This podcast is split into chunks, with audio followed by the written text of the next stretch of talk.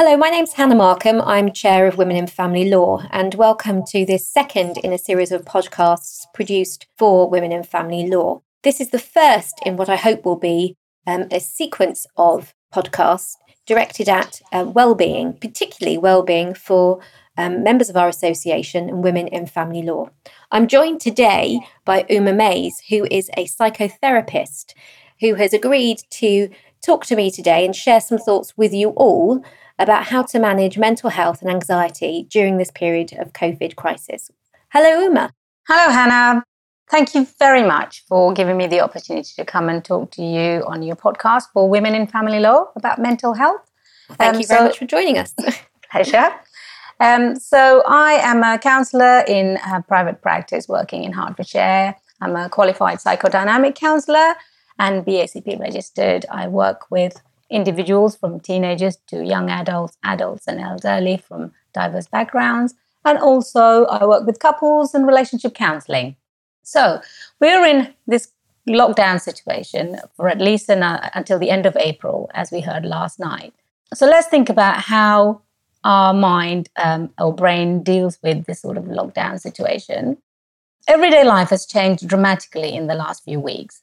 We're in the middle of an unprecedented crisis which has shown up and unexpectedly causing profound impact, not just on ourselves, but on families, friends, and community. We're living in turbo anxious times, and the invisible threat is terrifying, getting worse as each day goes by and makes us feel totally out of control. Human minds do not like being out of control. Being able to do normal everyday activities we take for granted, such as going shopping, meeting family and friends for coffee or lunch, playing sports, all are reliable, predictable actions that allows us to feel connected with the world, making us feel safe and secure. So, the lockdown, which has never been experienced before and makes us feel threatened. As humans, when exposed to threats, our warning part of our brain springs into action. Evolutionarily, it is a very ancient part of our brain which came into being when threats consist of being eaten by large animals. Mm-hmm. So you are set up for fight or flight response or even freeze. Our bodies respond to this by flooding it with adrenaline and cortisol, which increases our heart rate reduces our breathing, and our muscles are ready for action. These chemicals don't just prepare us for flight or fight, but also are responsible for other cognitive, physical, and emotional reactions, such as mood swings, insomnia, lack of concentration, tummy upsets, and so on. In group fear situation like this pandemic, even if we feel we're not scared because the whole world is facing the same problem, our bodies are still experiencing fear and threat, even if our conscious mind doesn't. It's okay if we can run away, but we were told to do the exact opposite sit still, stay locked down, process lots of information, and might make life changing decisions with so many unknowns, such as how long will the lockdown continue? What will the future look like after the lockdown? Will I still have a job? Will I lose anyone close to me? So, this results in an awful lot of stress and anxiety. That's fascinating, Uma.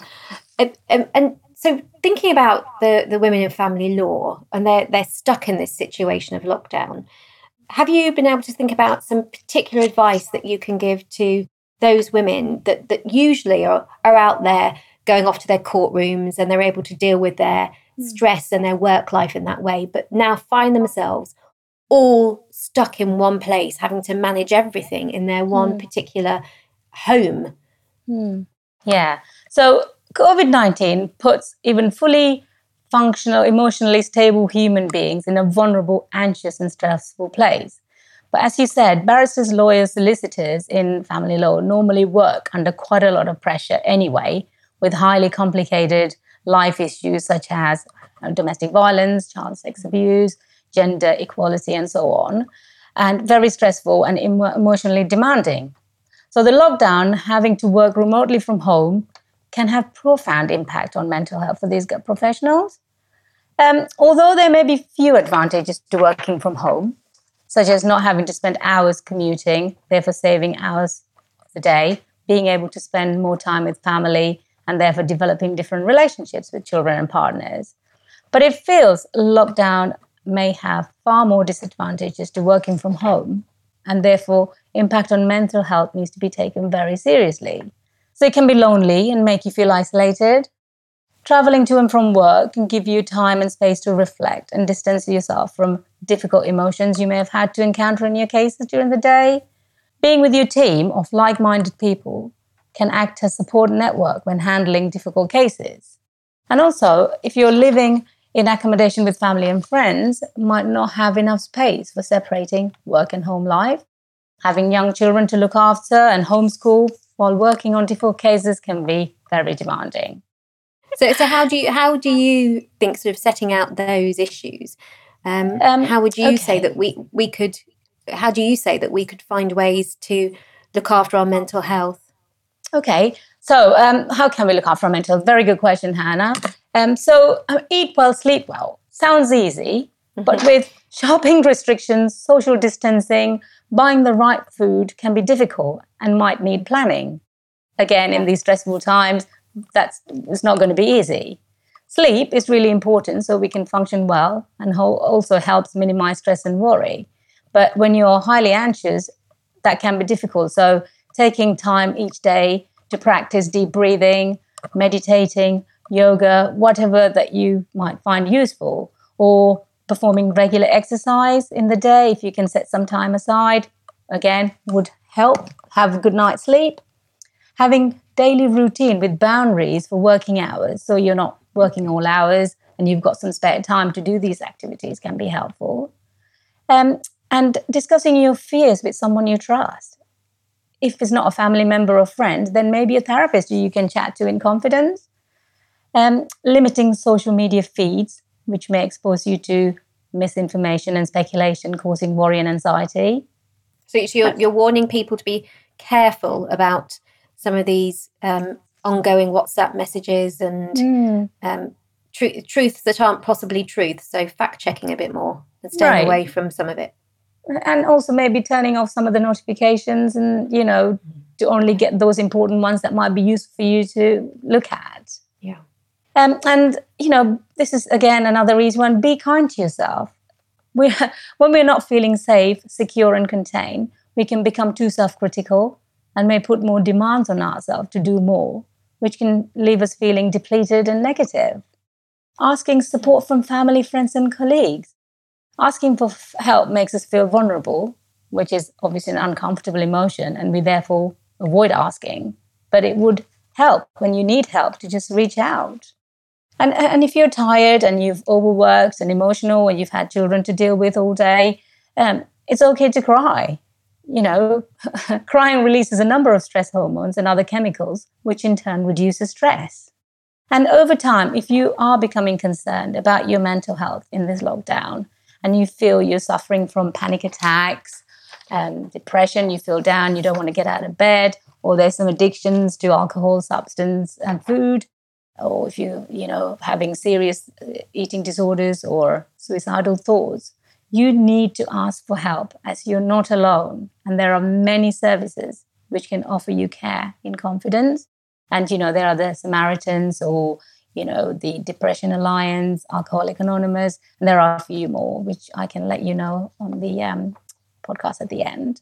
Um, and again, you know, like myself, uh, there are other um, therapists throughout the country who can be found on a number of um, websites like Counseling Directory, BACP, Psychology Today. So, yeah, there is lots of help out there, but it's again feeling comfortable enough and to reach out and ask for these when you need it. So, Uma, you've just um, set out a few different leads that people can follow if they have any serious concerns. And mm-hmm. for all of our members, we will post those on the website so they can follow through. Um, one of the things that I, I, have noticed through talking to um, friends and colleagues is that we're very used to being strong women and we deal with lots of difficult issues and we quite often carry the emotions of our clients. And it's quite difficult to make that first phone call. Um, how difficult do you do you find do people find it when they talk to you for the first time?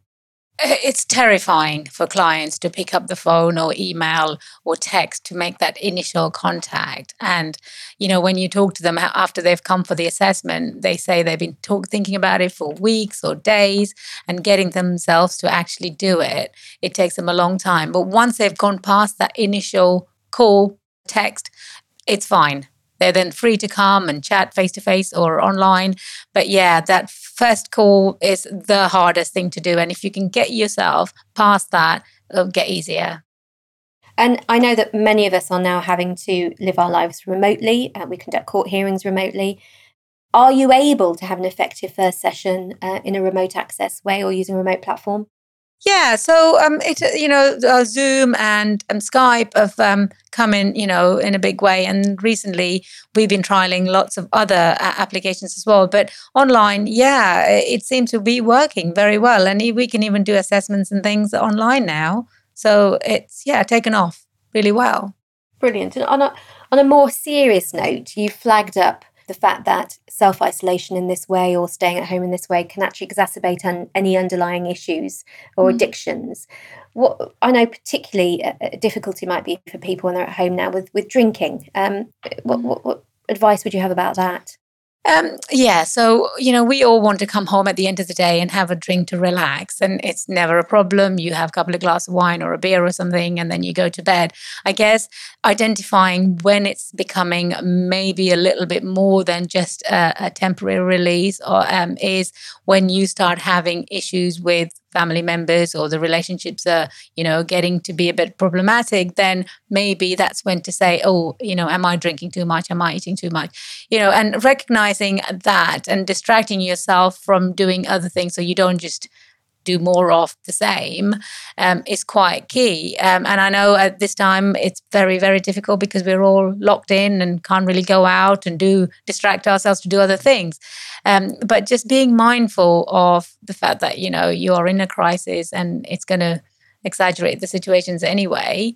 And if it does become a problem, yeah, there's lots of support and help out there to go and, you know, get some support. Yeah. Uh, on another topic, you talked about exercise, and I know that many of us are able to engage in online activities. So we can do our yoga by Zoom, or we can do personal training sessions by Zoom. But is that really the best way forward? What about just going outside? What do you say about that, leaving the small area that we're living in, or the larger area for some people, mm. and just hmm. getting outside? How important is that for our mental health? Definitely, fresh air, even just going for a walk around the block is really, really important, especially if you're working from home and living your life in the same home with the same people. So just a bit of space and distance does make a big difference.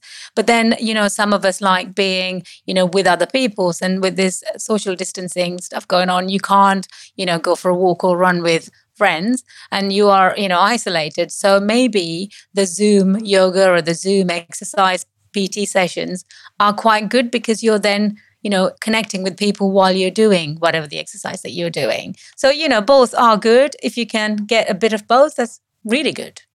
And I just want to ask you about some views uh, or advice you might have about the working environments. So, there will be a whole variety of people listening in and a variety of uh, home environments. So, some people will be very fortunate and they can have a designated study where they go in and undertake the work or do their court hearings or their Zoom meetings. Mm. Others may not be so fortunate and find themselves in, in very small environments, perhaps with no separate workspace. In fact, even having to use their bedrooms for mm. their offices. What advice do you have for people in that, those situations? It's really important to have some boundaries. So, you know, if in the start of the day, you take your work into wherever you're going to work from, whether it's the bedroom or the kitchen or the living room, um, and work from it. But to make a point of every day at the end of your working day to take the work material out and put it, you know, behind the door or somewhere. So it's not just present all the time, 24 7 for you to walk in and out of, because then you're not able to separate yourself from work and home life. And the two sort of inter mingles into one, which doesn't help, you know. So as long as you can take it in and out of where you want to be working from at the end of the day, that would be very, very helpful. And I also find that um, I I know I particularly um, difficulties in imposing boundaries on myself. Mm. I found that people are expecting us to start earlier. So eight o'clock meetings, eight fifteen meetings, and we're carrying on into, you know, six, seven o'clock at night. Mm. Um, how important is it to impose boundaries actually, not only on ourselves, but on those asking us to meet earlier and being stuck in a room on a computer all day? Mm. What advice do you have about how we can manage those working environments? Yeah, setting reminders, you know, on computers or phones to say, you know, start work, end to work, or even actually putting it out there and emailing your, whether it's clients or, you know, people that you work for to say, look, my day starts at this time and ends at this time. And that's, you're sticking to it because the boundaried working life is so key when you're in this lockdown situation because you've got to go and do other things. You know, you can't leave it and go home. So because you're living with work, you know, it's really key that you have set hours that you're working and to impose that and be strong enough to say, look, this is my hours that I'm going to work. And do you think we should still be having, you know, coffee breaks or tea breaks and our lunch hours? Oh, definitely. Even more important now that you're locked down and you're in, you know, in your home environment is to walk away from that desk or, you know, wherever you're working from to just even walk into the garden, have a cup of tea, or just go for a little walk at lunchtime, maybe, you know, have a sandwich and wander around the block. You know, it's so important to have regular breaks so that you do give yourself that space. And looking at computers and being locked in, and you and I probably sitting here in front of computers with earphones on. Is there advice you can give about breaks we should take from that environment? Oh, definitely. I mean, screens are, are, not, you know, good for your eyesight, your backs, because you're hunched over working on computers. So if you're working with computers, it's even more important that you walk away more frequently, you know, every hour, just even stand behind, stand uh, away from the chair and, you know, read a book or a paper or something, but just stand up and do something before you sit back down and, you know, continue. Even a very short break very regularly is key if you're looking at a screen and working on computers. Yeah. But on the other flip side, positives, a lot of us have um, found that staying in touch with our family and friends and actually our colleagues mm. through coffee mornings or Zoom uh, cocktail hours. So, for example, the Women in Family Law are doing co- uh, coffee mornings uh, that, that mm-hmm. we're reaching out to women across the country, and we do that via Zoom. How important are those kind of connections, even if we are doing them through the screen again? Mm, uh, very, because you know, even even though it's online, you're still seeing these people, seeing their faces, and that connection is quite key. Because you know, we thrive on relationships as humans, and we need to have that contact. That and anything is Uh, you know welcome at this time when you're not allowed to go and meet people. So having that regular coffee morning or you know end of a friday end of the week drink maybe you know a little chit chat you know and even some of the companies i've talked to they do some lunchtime exercise classes in work during work hours. So anything to make that connection with others is really really good for your mental health. Yeah so, we, in summary, you, you, are very clear that we have to put boundaries in place. And I know that that before lockdown is something that the Bar Council and the Law Society were trying to advocate that we were very firm that we, we don't respond to emails at 10 or 11 o'clock at night and that mm. courts should be firm and clear that we, we, we aren't expected to work late into night. And we must keep those boundaries in place, mustn't we? Mm, definitely. And it's really great to hear that, you know, your firm has actually imposed that even before the lockdown. That's really encouraging to hear. Doesn't happen very often in other industries. So yeah, stick to it. Well, we should try try and get the judges on board and other members to to reinforce what we were starting. Yes. But Uma, thank you so much for giving your time to talk to Women in Family Law today. I hope that you will uh, give up some more time in the not too distant future to talk again, perhaps with a, a few different topics, such mm. as juggling parenthood or support for vulnerable parents, particularly when they are some miles away. Would you be willing to do that? Yeah, it was a pleasure talking to you today, Hannah, and I'm more than happy to come back and talk to you about other, you know, pressing issues that may come up. Yeah, look forward to it. Thank you. Thank you. Thank you very much. Uh, and this podcast, we hope, will be readily available by Twitter and on our website. And anybody listening in that wanted to find any of those links to support uh, can do so on our wellbeing page on the womeninfamilylaw.net. Thank you.